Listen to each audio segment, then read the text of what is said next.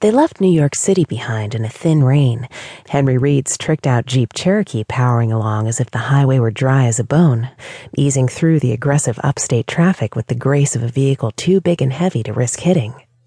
Henry sat at the wheel, his fine, well manicured hands gripping it steadily, and his green eyes fixed on the road ahead. He was generous featured and handsome, nose just a touch over large, and smile lines starting at the corners of his eyes. Maybe forty, Anna guessed. Whenever they were together, she had the habit of watching his face like she wanted to memorize every detail. Anna McAllister, 23, and his secretary loved him with the kind of desperate adoration that was usually limited to schoolgirl crushes, and though it embarrassed her, it stayed in her head no matter what she did.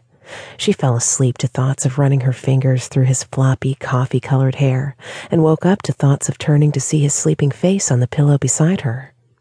As they drove, competing with late holiday makers headed for dinner somewhere out in the Catskills, she kept stealing looks at him.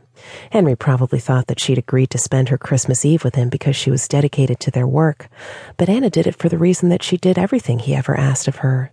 Because despite the complete impossibility of this real estate billionaire wanting to date the help, she lived to see him smile. I can't wait until you see this thing, Henry said excitedly. 200 years old, stone, now with all the modern comforts. Solar array on the south roof, windmill, network cable in place. All we need to do is order internet and phone service, load cordwood into the shed, and fill the oil tanks, and she's completely ready to go. Bet she'll sell in a month or two, even in winter. Henry glanced at her, the excitement in his voice coloring his cheeks and making his eyes dance in a way that made her stomach do a little flip. It sounds great, she replied, with a little squeak in her voice that she couldn't conceal. She was a small, voluptuous woman, her own hair a shade lighter than his, falling in waves to her mid back when she let it loose. Not that he would know that. She kept it carefully tucked up in a bun for work. Her eyes were light gray green, in contrast with his pine colored irises, and she tended to line them with kohl to bring out their unusual pale color. She wore a wool aubergine suit today, one of her best thrift store finds, and warm enough, paired with fleece lined tights, warm boots, gloves, and a puffer vest, to take on the Catskills in late December. She hoped. In reality, she'd only been to upstate a few times since moving to New York City from Delaware, and she still wondered if she was ready for what the locals termed a real winter. I hope so. James told me today that she's ready for a tour, and I wanted to get it done before the holiday.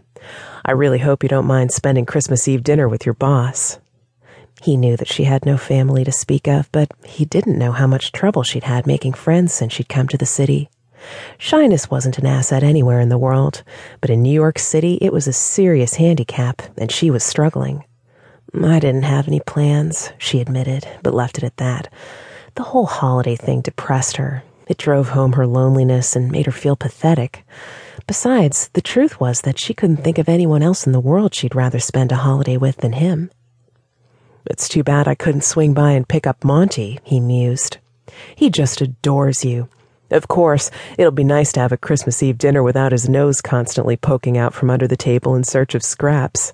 She giggled a little, and his eyes twinkled in response.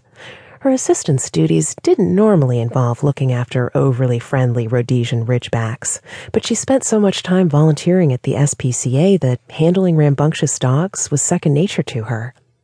Now and again, when Henry left out of town, he asked her to look after the big doofus, who was actually fairly well behaved, except for his begging habit. I never really mind doggy begging. He's a happy guy. We'll just have to remember to bring him next time you take me out here to show off one of your houses. She prayed that would be often and soon.